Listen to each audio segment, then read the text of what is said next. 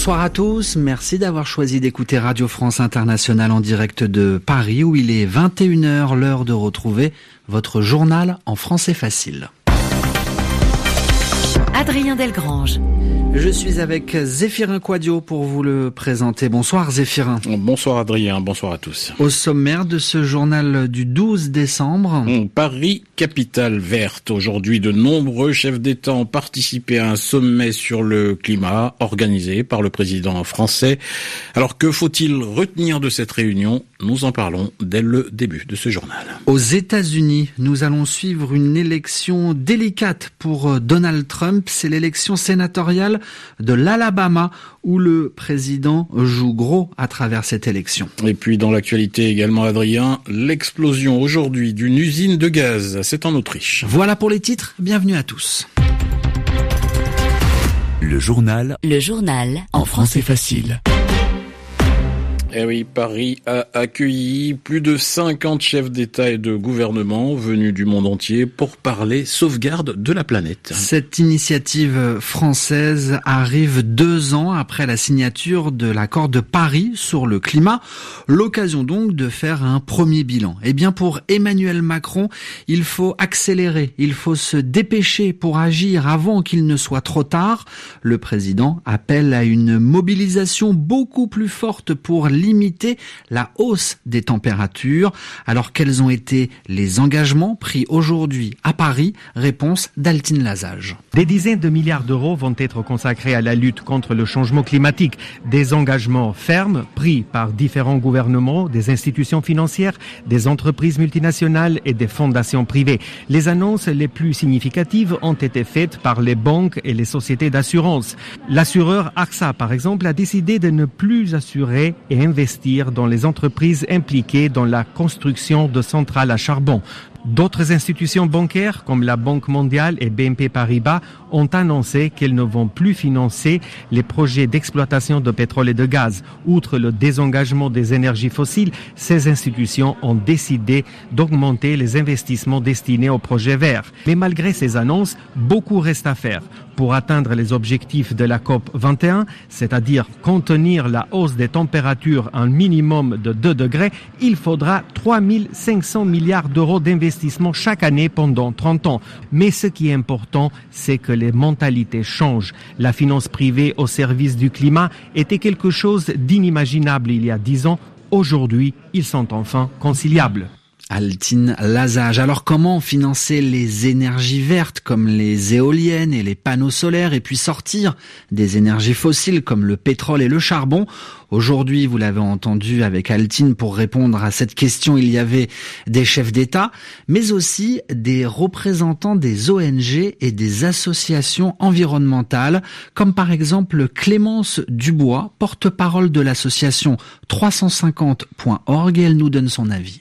Ça fait 2 ans que l'accord de Paris a été signé. Or, on voit que, en fait, ce n'est pas parce que cet accord a été signé qu'on est en train de sortir des énergies fossiles, ce qui est nécessaire pour s'attaquer réellement à la crise climatique. Et donc, aujourd'hui, tous ces gens sont là pour exiger pas 1 euro de plus. C'est la revendication la plus simple qui ait jamais été exigée aux dirigeantes et aux dirigeants, puisque c'est une revendication qui ne coûte rien, mais rapporte beaucoup, puisque, en réalité, on exige que ces flux financiers soient redirigés réellement vers la transition énergétique. Mais, aujourd'hui, on voit que par exemple pour la Caisse des dépôts et consignations, qui est l'institution publique majeure en France, eh bien, continue à investir massivement dans les énergies fossiles. Donc pas 1 euro de plus. Des propos recueillis par Stéphane Lagarde. Aujourd'hui, parmi les absents, Donald Trump, puisqu'il a décidé de retirer son pays de l'accord de Paris et de n'envoyer aujourd'hui dans la capitale française qu'un chargé d'ambassade. C'est une honte, a estimé l'ancien secrétaire d'État John Kerry, qui lui était présent aujourd'hui à Paris à ce sommet climat. Dans l'actualité de ce mardi également, une élection cruciale, c'est-à-dire très importante aux États-Unis. Dans l'État de l'Alabama, 3 millions d'électeurs sont appelés à élire un sénateur. C'est un vote, Zéphirin, pour remplacer Jeff Sessions, nommé ministre de la Justice par Donald Trump.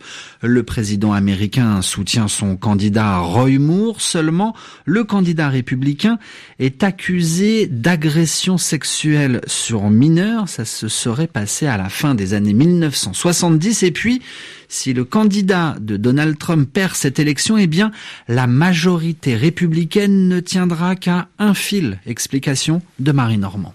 Pour la première fois depuis 25 ans, le scandale qui touche le républicain Roy Moore a mis le siège de sénateur de l'Alabama à portée de main des démocrates. Même l'autre sénateur républicain de cet État a annoncé qu'il ne voterait pas pour lui. Une défaite mettrait pourtant Donald Trump en difficulté puisque sa majorité au Sénat passerait alors de 52 à 51 sièges sur 100, c'est-à-dire une marge de manœuvre réduite à peau de chagrin pour mener à bien les projets de la Maison-Blanche. Alors le président américain s'est engagé à fond derrière Roy Moore, quitte à ternir au passage l'image du parti républicain à moins d'un an des élections de mi-mandat. Nos progrès, soutient Donald Trump dans un message envoyé sur les téléphones des électeurs de cet État, vont s'arrêter si Doug Jones est élu. Doug Jones, c'est donc le candidat démocrate soutenu officiellement par l'ancien président Barack Obama, qui a réduit son écart sur Roy Moore ces dernières semaines. Mais l'Alabama reste un bastion conservateur et ceux qui auraient pu être tentés de voter pour lui butent toujours sur sa position favorable au droit à l'avortement. Le candidat de l'ultra-droite, Roy Moore, lui, y est hostile aussi à l'homosexualité qu'il dit même vouloir rendre illégale. Les précisions de Marie-Normand. Dans l'Alabama, les bureaux de vote ferment à 2h du matin, temps universel. RFI à Paris, 21h06. Les anciens dirigeants du cimentier Lafarge ne disent pas la vérité. C'est en tout cas ce que pense l'organisation non gouvernementale Sherpa. Ils sont 6, dont l'ancien PDG mis en examen pour mise en danger de la vie d'autrui et financement d'une entreprise terroriste. La justice reproche à Lafarge d'avoir payé plusieurs groupes djihadistes, dont le groupe État islamique, avec un nouveau chiffre qui est avancé sur la période 2011-2015, le cimentier aurait versé près de 13 millions de dollars pour continuer à faire tourner sa cimenterie de Jalabia en Syrie. Intéressons-nous maintenant au rôle, à l'influence de la Russie au Moyen-Orient. En 2 jours, Zéphirin, Vladimir Poutine est allé en Turquie, en Syrie et en Égypte pour parler sur des sujets tels l'économie, la diplomatie ou encore l'armée. Alors ces déplacements officiels du président russe dans cette région du monde, Nicolas Falaise, eh bien, c'est l'illustration du retour de Moscou au Moyen-Orient. L'intervention militaire russe de 2015 en Syrie a permis de sauver le régime de Bachar el-Assad et Moscou veut y voir une victoire contre les djihadistes du groupe État islamique. À l'heure où la Russie annonce le retrait d'une partie significative de ses troupes déployées en Syrie, on constate que Moscou a entamé un retour durable au Moyen-Orient. Au Caire cette semaine, Vladimir Poutine et son homologue Abdel Fattah al-Sisi ont finalisé l'accord de construction de la première centrale nucléaire égyptienne. Le président russe s'est ensuite rendu en Turquie. Les 2 pays se sont rapprochés ces dernières années et envisagent désormais de renforcer leur coopération militaire, ce qui est susceptible de froisser les États-Unis, car la Turquie est membre de l'OTAN.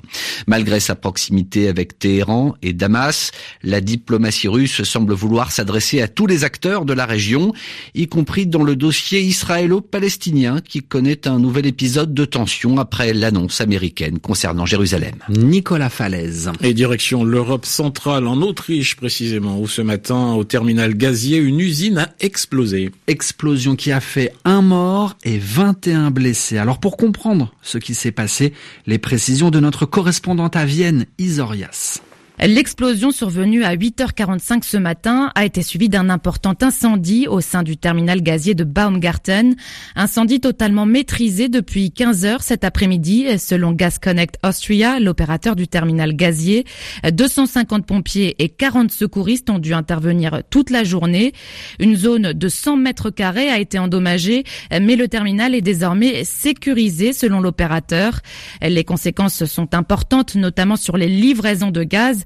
Le terminal de Baumgarten est l'un des principaux centres de distribution en Europe centrale de gaz provenant de la Russie et de la Norvège. Les livraisons à destination de l'Italie sont particulièrement impactées. L'Italie qui, comme l'Autriche, compte ce soir sur ses propres stocks en gaz. Les autorités et une équipe d'experts analysent désormais les dégâts pour savoir quand et comment il sera possible d'acheminer à nouveau du gaz. Isorias, Vienne, RFI. C'est la fin de ce journal. Vous pouvez le lire et l'écouter quand vous voulez sur notre site internet rfi.fr.